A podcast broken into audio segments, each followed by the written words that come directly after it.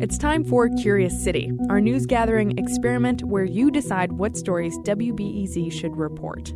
If you haven't heard of Curious City, here's how it works you submit questions about Chicago, the region, or its people, vote on your favorites, and reporters and producers answer them, often with you along for the ride. We'll be delivering stories every week, on air and online. And if you're already a fan, you'll notice even more opportunities to get involved. Like when we tried to settle an argument that Chicagoan Devin Neff started with a friend. You really don't come across many people that are undecided. Like they are really diehard one or the other. Could curiosity and some crack reporting get Devin and his friend to budge? That's coming right up on Curious City. I'm Shawn Allee, editor for Curious City, WBEZ's news gathering experiment. I'd like to invite you to join me, host Laura Washington, and our friends at the Illinois Humanities Council for what we call the Raw Report. We'll deconstruct the journalistic process with a panel of experts, teams of youth reporters, and you. Come see how the media we consume each day gets made. The Raw Report is on Thursday evening, February 6th. For more information and reservations to this free event, go to wbez.org/events. Hi again. I'm Curious City senior producer Jennifer Brandel. And people like you have been sending Curious City plenty of questions, some of which have no right or wrong answer.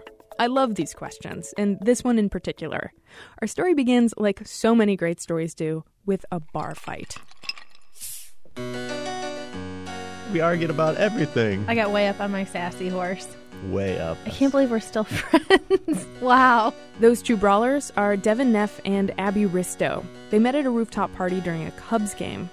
And Devin says as they kept drinking, they kept arguing and eventually hit a stalemate on this topic. What was more important to Chicago, Lake Michigan or the Chicago River? Abby takes the river side. The Chicago River? Hey, Chicago. Hey, it should have been called Lake Chicago, I'll admit. Devin chooses Lake Michigan. You really don't come across many people that are undecided. Like they are really diehard one or the other. Stalemate. Die hard. What to do? Well, to break the impasse, we added some teammates for both sides the lake and the river. We talked to a kayak operator, a guy who manages massive barges, environmentalists, even the mayor of Chicago. In doing so, we got brain power on several topics, ranging from economic impact, environment, to recreation, and more. We thought the frenemies, Devin and Abby, would learn something new, maybe ultimately be persuaded. You can hear, read, and see all of what we found at wbez.org slash curious city. But for now, we have Devin and Abby's take on some of that homework. Exhibit A. We begin with a look at the lake and the river in historic and economic terms. Henry Henderson is with the Natural Resources Defense Council, and he did not mince words. I think the lake is unambiguously more important than the river. More important from point of view of the economics, the aesthetics, the social impact, and the quality of life impact. Yes, Lake Michigan is the region's principal source of drinking water, serving more than 26 million people. And if the lake is what goes in one end, well, the river is what comes out the other. The river has basically been Chicago's toilet for more than a century. It's the place we put so much of our waste stockyard waste, industrial waste, chemical waste, our own human waste. And Abby reasons that is an important role. That's part of my argument. It was the river that that made us the city we are. It was the ability to ship on the river and, and do all of the industrial activities that have left the river in rough shape, but it's getting better. Now to Exhibit B arguments about beauty and recreation. Consider how it feels to be out on the river or just to see it versus being out on the lake. Here's a take from Ryan Chew. He's with Chicago River Canoe and Kayak. The river offers a lot more unique environments. The lake, if you, let's say you paddle it, it's essentially one grand view. It's beautiful, it's interesting, but the river, as you round a bend, it's a new, it's a new vision sort of like going behind the scenes at Disney World, like to see how things work. A lot of buildings, what would be considered the back of their building facing the river, is what the architects built as the front of their buildings. But Devin is not buying the kayaker's view. You know, I think that gentleman needs to get on a bicycle and cruise up and down the 26 miles of lakefront because that's anything but static scenery. Devin is referring to the 26 miles of public beaches, loads of parks, and what he sees as a landscape second to none. Standing on the lakeshore, it's just, it's untoppable.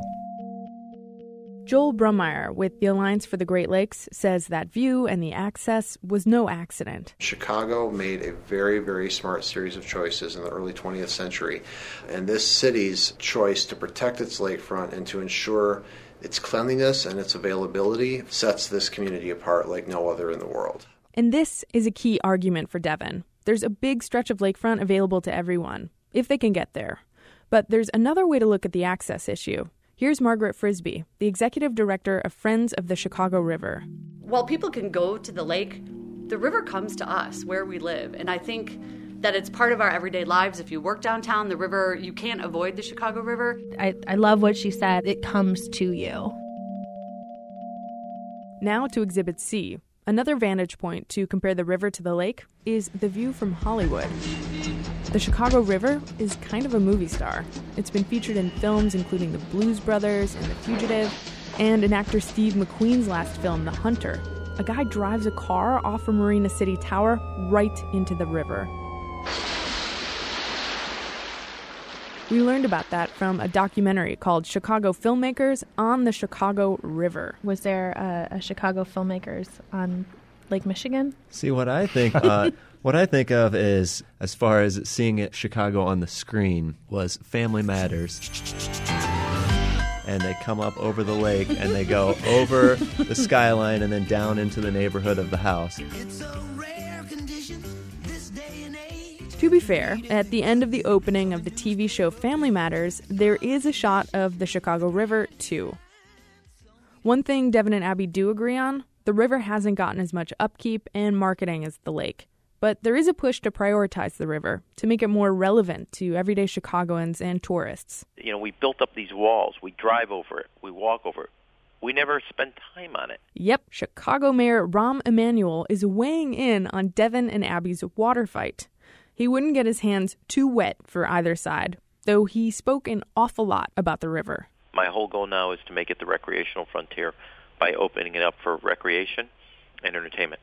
And we'll get there. I moved here more than 12 years ago, and I've heard nothing but talk about how glamorous this riverfront riverwalk was going to be, and I feel like they've just so the promise of future river awesomeness really is not enough for Devin. And apparently, it's not enough for other people who told us how they feel about the issue. We conducted an online poll to see which is more important, lake or river. And 68% of you said Lake Michigan. And 32% said Chicago River. We asked Devin if he wanted to gloat. No, I'll just I'll say I'm not surprised at all. Even with all the evidence presented on air and online, Devin and Abby did not change their minds. They said they learned a lot, but nothing swayed them to the other shore. But they do agree this debate is worth having. The more you talk about it, the more you get invigorated by it. I think the more you take it less for granted and you realize like they're both very special to Chicago in their own way, but we need to start and continue to treat them that way. And they both deserve equal protection. They both should be treated as the assets that they both are, you know, I'm I'm a big water fan, so I will always be fighting for them.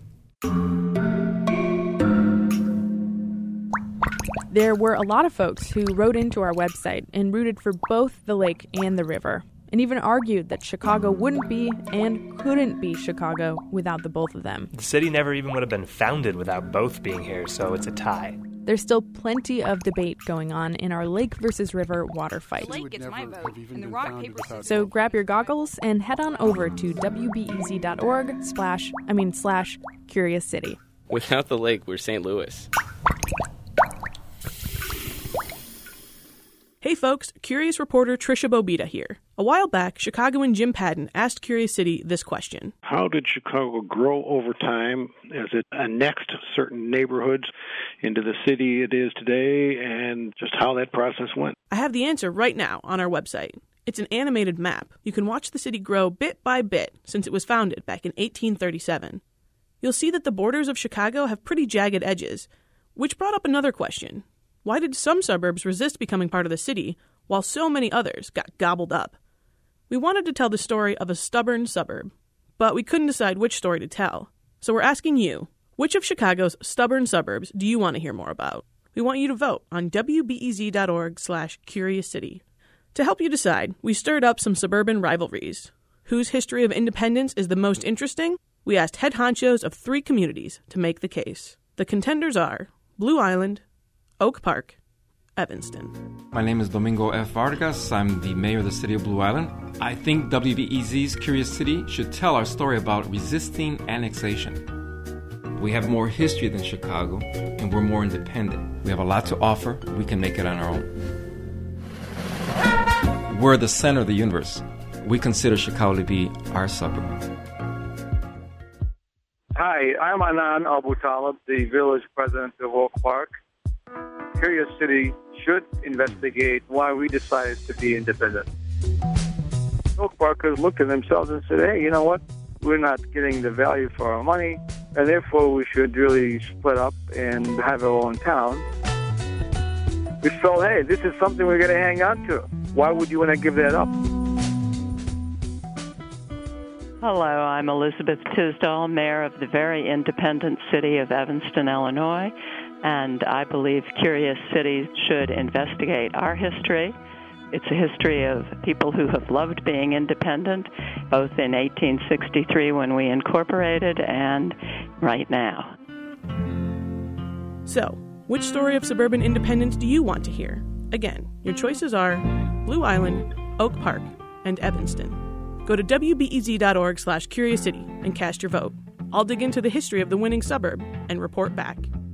Little boxes on the hillside Little boxes made of ticky tacky little boxes on the hillside. Well, that does it for this week. Big thanks go to Chris Bentley. He scoured the Chicago area to put together our homework package for Devin and Abby's Lake versus River debate. Curious City is produced by WBEZ and AIR with support from the Corporation for Public Broadcasting and the Doris and Howard Conant Fund for Journalism. Additional support comes from snow on Chicago sidewalks because some neighbors don't shovel. Before we start the show, we here at Curious City want to let you in on a little known fact about WBEZ. 89% of all our funding comes from community support, including contributions from curious listeners like you. If this program has changed how you see Chicago, please consider supporting this program at wbez.org/curious. Thank you.